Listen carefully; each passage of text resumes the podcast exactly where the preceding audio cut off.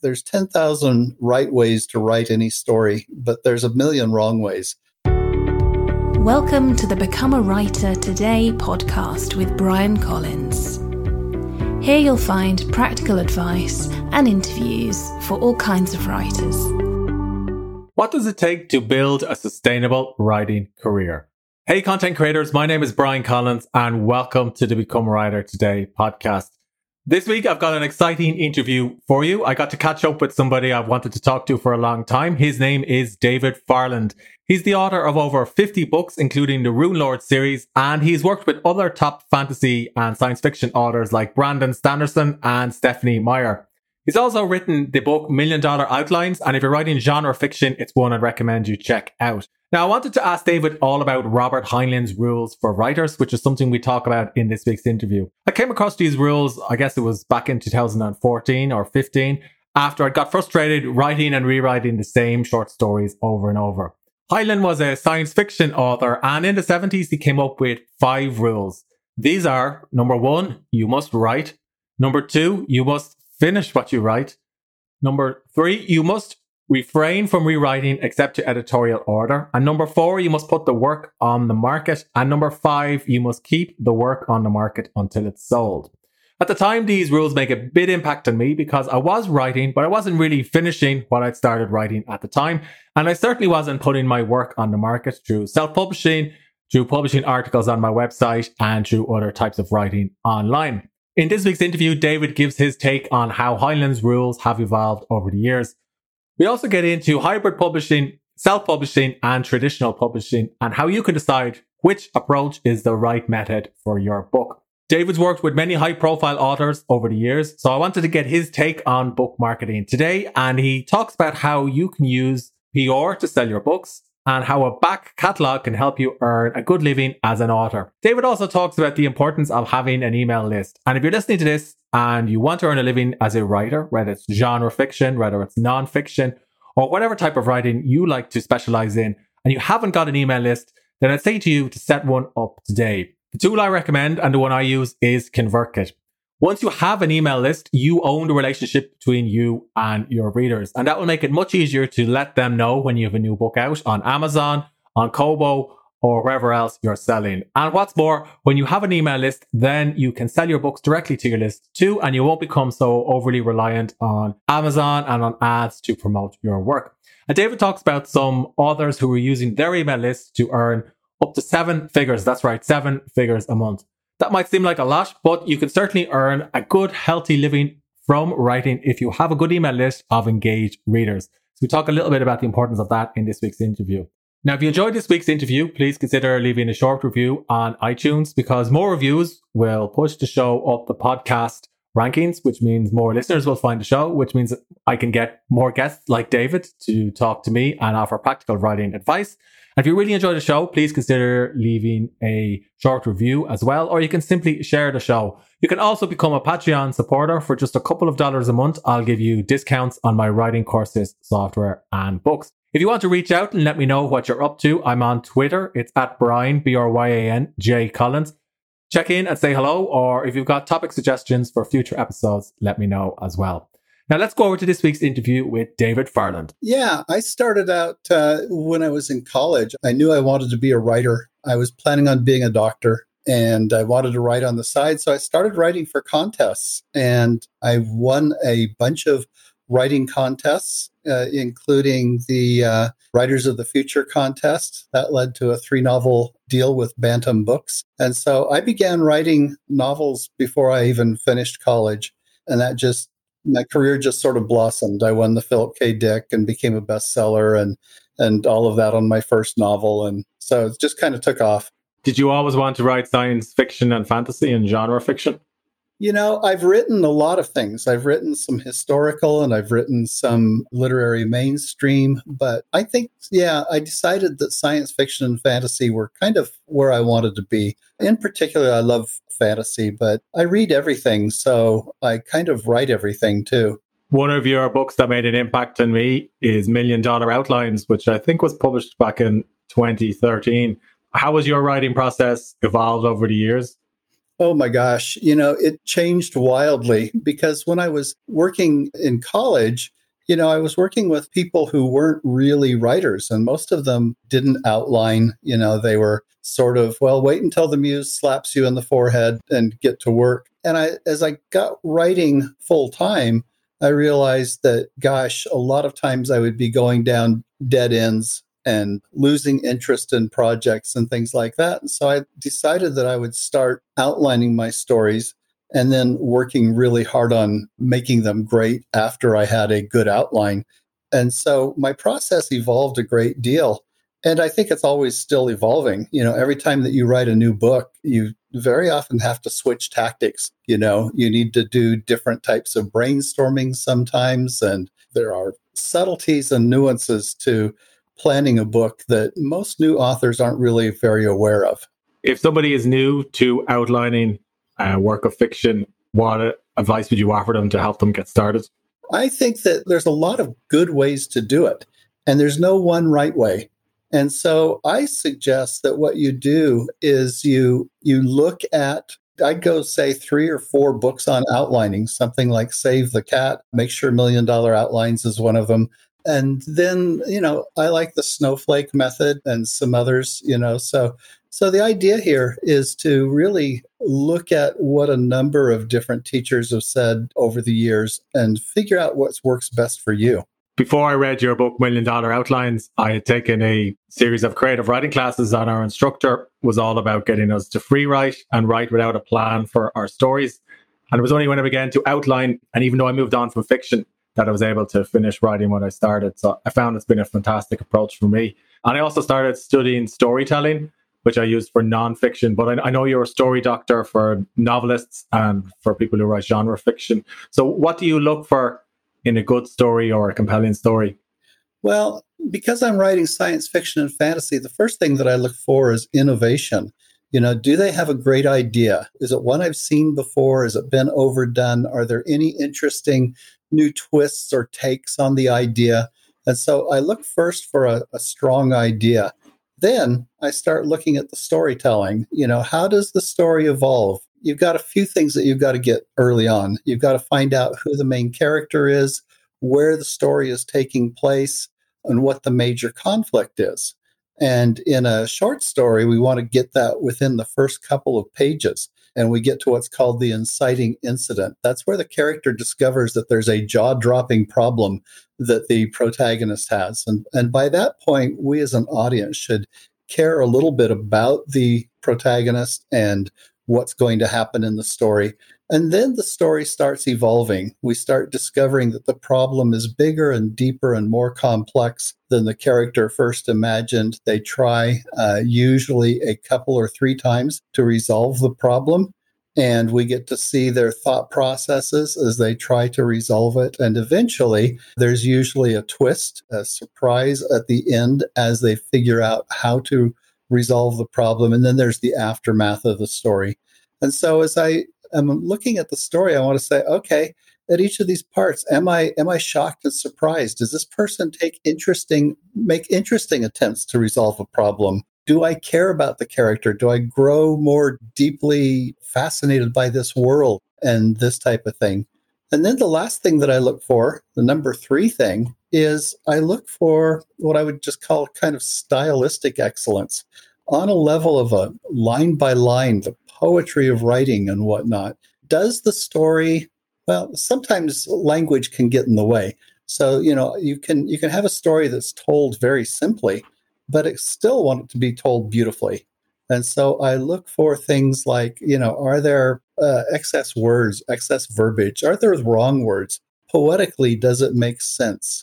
When I listen to it, does the author have a strong and interesting voice? Or do the characters have interesting voices? There's those kinds of elements to it, too. So I just kind of bundle those up all under artistic elements and say, okay, I'm looking for those 3. So I really kind of am looking for 3 or 4 different things like that. And it's hard to say exactly what it is, because when you start looking at the subgroups, you can say style, tone, poetry, in there's dozens of elements. Is the story itself, a healthy story, I guess?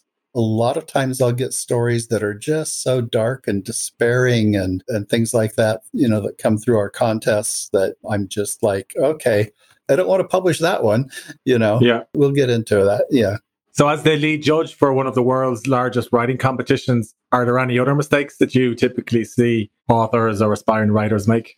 You know, I get thousands of stories that I look at a quarter, and the truth is I see every kind of mistake. I like to say that there's 10,000 right ways to write any story, but there's a million wrong ways. And so I get a lot of things. You know, there's a lot of people who are just new and, you know, maybe they're a little bit inarticulate in the way that they write a story. There are a lot of people who like to shock and gross editors and readers out.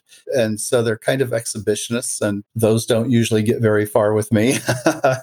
But, you know, generally speaking, there are just so many ways that you can mess up a story. You know, most of the time, quite honestly, I think that it's people who are free writing who make the mistakes because they don't seem to have a destination in their story. It kind of wanders around and, you know, their characters get stuck in corners and they're not really sure which way to go. But, you know, if you're a great free writer, there are some people who excel at it. So I think Stephen King free writes a good chunk of his novels. He does. But, you know, Stephen King started out plotting and learned, I think, a lot about plotting. And so that it's kind of second nature to him, too. I think when he's free writing, he kind of knows that, oh, this could go this way. And he sees the promising directions as a free writer simply because he's so well trained as a plotter. One of the story arcs that I learned first was the hero's journey, which is very popular today, thanks to Marvel films. Do you think it's been overused? No. I don't. You know, the interesting thing about it is I went and watched Wonder Woman a couple of years ago with my wife, and there was a certain emotional high point to it. And I looked down the row. My wife was crying, had tears streaming down her face, and the woman next to her had tears streaming down her face, and the woman next to her had tears streaming down her face. And I realized, you know, they haven't seen a movie where they had a heroine like this before. They haven't seen the hero's journey. And the same thing happened with Black Panther. You know, we haven't had enough Black heroes. And so I think that what I would like to see is more hero journey stories where everybody can see themselves in the role of being a hero, of being a wise, compassionate person who uses their power for good. Yeah, I watched Wonder Woman with my daughter there a few months ago. She's 10, so she really enjoyed it. So it's nice to be able to sit down and watch a superhero film with her. And after that, she was curious about the other films that were in the superhero genre. So you also run Apex Writers. Would you be able to tell us a little bit about that? Sure. With Apex Writers Group, this is a group that I've developed for people who are serious about being writers, who want to go in and launch their careers big, writing books, specifically books that can be turned into film. So a lot of us have a lot of interest in film. Well, I worked in Hollywood as a greenlighting analyst and as a movie producer for a while. So I'm really interested in trying to help people break into multiple mediums, you know, so that we're writing not just screenplays and television and books, but really working the entire genre. I see the job as a writer as being a storyteller where you create a story and then liquidate the global rights, whether you're doing it in video games or in films or in books, you know, it doesn't matter. Books are the cheapest and easiest way to do it because you can go out and conquer that field pretty easily compared to films and movies where distribution and funding get a lot trickier. You've also worked with a number of big-name authors over the years, including Brandon Sanderson, and you also worked with J.K. Rowling on the first Harry Potter book. What was that like? Well, you know, I never actually met J.K. Rowling. I was writing Star Wars books for Scholastic, and the head of Scholastic loved my Star Wars books and asked me to help them find a book to push big for 1999, and this was back in 1998. And so I read Harry Potter, and I said, this is the book that you should push big.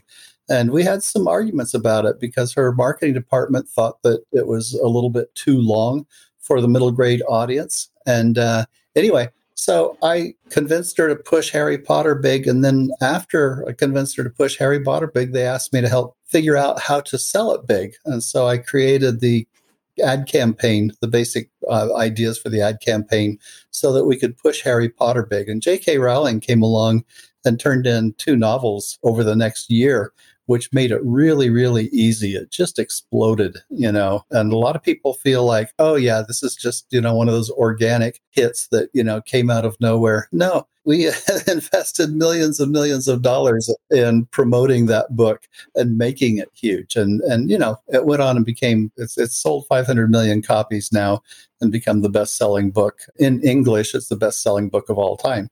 So, you know, it's doing quite well. It certainly is. It certainly is. Is it still as important today as it was back then to write a series of books that readers can buy if you want to earn a full-time living as a writer? I think so. You know, you can have a one-hit wonder, and that will be pretty good, and you'll make enough money to live for a few years on it. But if you want to make a serious money and make a living at it, George Lucas with his Star Wars universe, Harry Potter, you've just about got to go big, I think, in order to really make a good living in this business. Somebody's listening to this and they're saying to themselves, what genre should I work in? How would they answer a question like that? You have to work in the genre that you love. You know, if you want to be a romance author, be a romance author. If you want to be a fantasist and write fantasy, then that's what you need to be doing. There's no one way to do it. I've trained authors who are bestsellers in pretty much every genre. But it's a lot easier for me in fantasy and science fiction because those are the ones that I love. So most of my authors have come out of fantasy and science fiction. Some of them are writing young adult, you know, Stephanie Meyer, Brandon Sanderson, Brandon Mull, James Dashner, you know, people like that. But then other ones are writing for adults. And, you know, there's just an awful lot of variation. Were Brandon Sanderson and Stephanie Meyer in the Apex Writers group, or were they in a different coaching program that you offer? They were actually both in my 318R writing class at Brigham Young University. And okay. I taught that 20 years ago. Brandon took it twice. And and then he wrote Elantris, his first novel, while he was in there. Stephanie Meyer and I sat down and talked about Twilight, and I helped her basically brainstorm that. And so, you know, that was a lot of fun. And so I decided this last year that I'd go ahead and teach that again. And I'm getting ready to teach it here in September. So I've got a 318R writing class that, you know, if you go to mystorydoctor.com, you can pre-register to get into that class. And I'm going to have to cap it, you know, at probably 50 or 60 people, because I taught it this year and I had over 180 people sign up, and I can't do that for the fall. I can imagine. When you see an author like Brandon or Stephanie come through, is it that they have an extra amount of talent compared to other authors, or they're more persistent, or they work harder, or what separates them from everybody else who wants to write a big book? Well, it's interesting because I think my wife sometimes says, you know, how can you tell? And I can usually see it in them. And there's a certain amount of excitement in them, and energy, and a willingness to do what you say. You know, with Brandon, for example, when he turned in his first story to me, I said, this is really great. Now we've got to get you writing 6 books and let's get you published. And he says, well, I've already written 6. And I said, okay. So we had a little talk, and I said, your next step is to go to this convention in New York City. And he says, I have to work. And I says, well, don't you have somebody you can, you know, have take your shift for you? And he says, well, my brother could do it. And I said, okay, your brother will take your shift. And he says, but then there's the money. And I says, do you have a credit card? And so we basically sent him to New York, and he went to a convention, and that's where he met his literary agent. And, you know, but it was, he really had to scrape to get there. I mean, it was sort of down to the point of we had to plan peanut butter sandwiches and put them in a suitcase so they'd have something to eat while he was there. Yeah, you know, but Brandon was the kind of person who would go out and do it. And I think that's really what it comes down to. And these are also people who are willing to write, you know, who recognize that, yeah, you're not going to do it until you've written the novel. And so with Stephanie Meyer, you know, I remember grading her papers and looking at them and thinking, this girl has a wonderful gift of voice. She could be really dangerous if she gets on the right idea. And we had already talked about we'd already brainstormed Twilight at that time. I didn't know that was going to be the one that would catch her on fire, you know, but she went off and did quite well.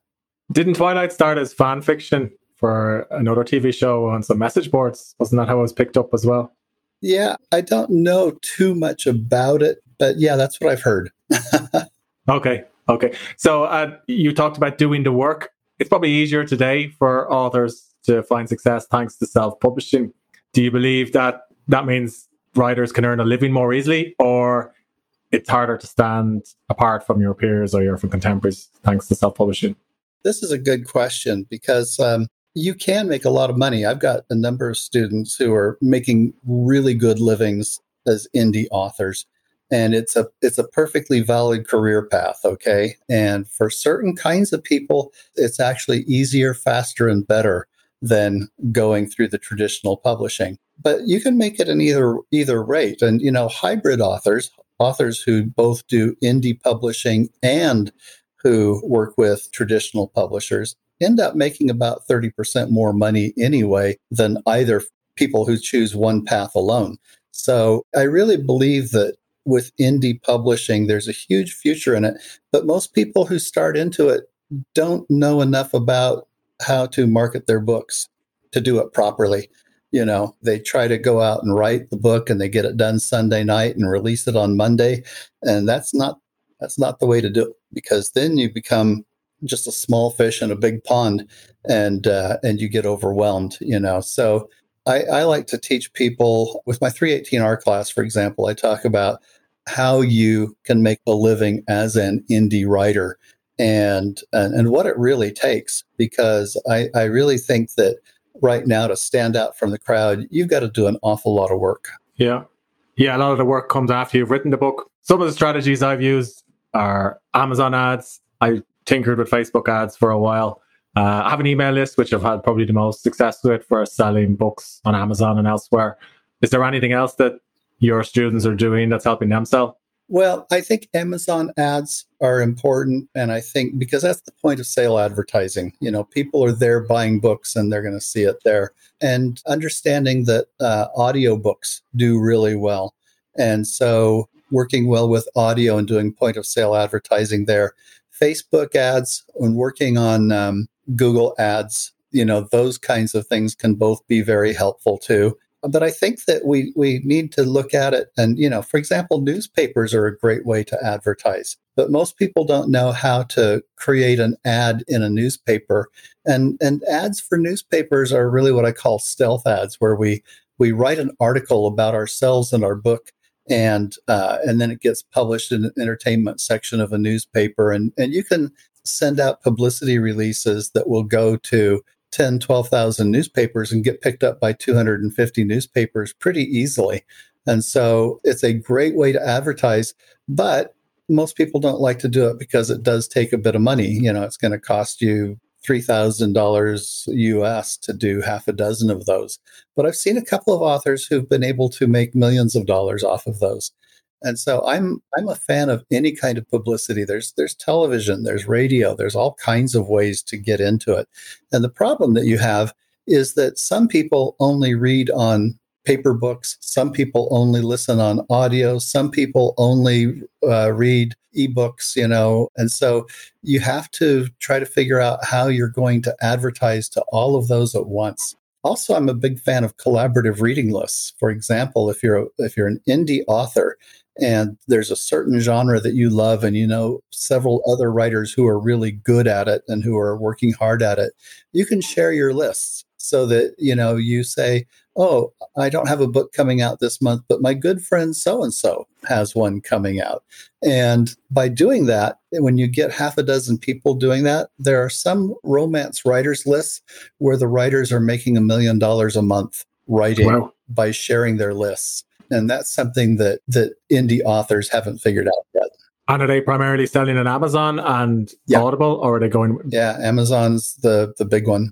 You mentioned using PR for books. Are there any particular services that you've come across that have worked quite well? You know, there's a number of them, and I don't want to limit you to one, but I've used PRWeb and been very happy with them. And what we do is you go in there and you create an account, you buy a package, and then you write the articles, and then they have someone who works with you and says, no, this one won't work, you know, for us. We need to have a be more newsworthy. And so they will help you tailor that article so that it will get picked up. And so that's a great way to go. Interesting. Yeah, because I mean, I spend a lot of time looking at online marketing, but I never really consider traditional marketing or PR like you've described there before. So a couple of years ago, I came across Robert Heinlein's rules for writers. I won't go through all five, but basically he says you must write and finish what you write and keep it on the market. And for me, that was mind-blowing. It was like, well, if I just finish this and publish this, then I'll earn a living as a writer finally. I don't know, you have an interesting take on it that maybe the rules have evolved a little bit since they were written years ago. Would you be able to describe that? I think so. You know, Robert Heinlein wrote back in a day when they had what they called single draft publishing, and where you would go and you'd write one draft and you'd send it out and then you'd wait to hear back. And today, you know, it's a lot easier to rewrite on your computer. And I'm not a big fan of single draft publishing. I know some people who do it. And I keep finding that my favorite writers are the ones who learn to revise well. So, you know, I do think you have to say, okay, I'm going to go through and revise this story maybe 5 or 6 times, and then I'm going to be done, and then I'll send it out. But otherwise, his rules are really pretty much spot on. You know, there are so many people who talk about writing who don't actually sit down and do it. So first rule, apply butt to chair. You know, that's always been a perfectly good first rule. And it still is. And I think it'll be 100 years from now, you know, and then write. I think that when you're writing, we learn to write by doing it. And so you've got to practice this. And that means you're integrating a lot of different skills as you're writing. You're learning how to punctuate and how to tell a story. And so practice. And then, you know, it'll come. Good advice. I should choose that myself. Well, how do you balance your creative work and your stories with all of the other things that you do, like teaching writers and running a business? How do you find time for it? That's really easy. I wake up in the morning and go to work, and then late at night, I fall asleep from exhaustion, and that's pretty much it. Now, when you love what you're doing, it doesn't feel like work. And so whether I'm writing or teaching, I love both of them equally. And so as long as I can make a living doing it and everything, I'm perfectly happy to do it for 12 hours a day. So, you know. Do you have many books in progress at the moment? Yeah, I'm finishing up my final novel in the Rune Lord series, and that's the big one for this summer. And then I'm working on a new series that's called Heir to the Dragon, that I'm working on, and I've got several other books that are lined up, you know, in progression. So I've got this list of things to do for the next 20 years. So I can't afford to die between now and then. And then, of course, I'm always working on my stories for Writers of the Future. You know, this the Writers of the Future contest is like, you know, the biggest, one of the largest contests in the world. And I think it may now actually be the largest in the world. And so, you know, each 3 months, I have to take a couple of weeks and just focus on that. So beginning at the end of this week, I'm going to have to switch gears and work on that for a couple more weeks and have some fun with that. It sounds like a big commitment. Yeah. So anyway, I know we're coming up to the end of our time here, but I should go ahead and just tell people where they could reach me. For Writers of the Future, go to writersofthefuture.com. This is for the L. Ron Hubbard Writers of the Future contest. It's got a big grand prize of $5,000 for first place for our grand prize story, $1,000 for each first place story, plus publication, plus a week-long writing trip in Hollywood, where you can learn the ins and outs of writing from a number of professional writers. So that's really exciting. And then beyond that, if you want to learn about Apex Writers Group, go to www.apex-writers.com. And if you want to find out about my 318R story class or other workshops that I'm teaching, you can go to mystorydoctor.com. I'll put the link in the show notes. Thank you, David. Okay, thank you so much. It's great talking to you. I hope you enjoyed this week's episode. If you did, please consider leaving a short review on the iTunes Store or sharing the show on Spotify, Stitcher, or wherever you're listening. More reviews, more ratings and more shares will help more people find the Become a Writer Today podcast. And did you know for just a couple of dollars a month, you could become a Patreon for the show? Visit patreon.com/Become a Writer Today or look for the support button in the show notes. Your support will help me record, produce and publish more episodes each month. And if you become a Patreon, I'll give you my writing books, discounts on writing software and on my writing courses.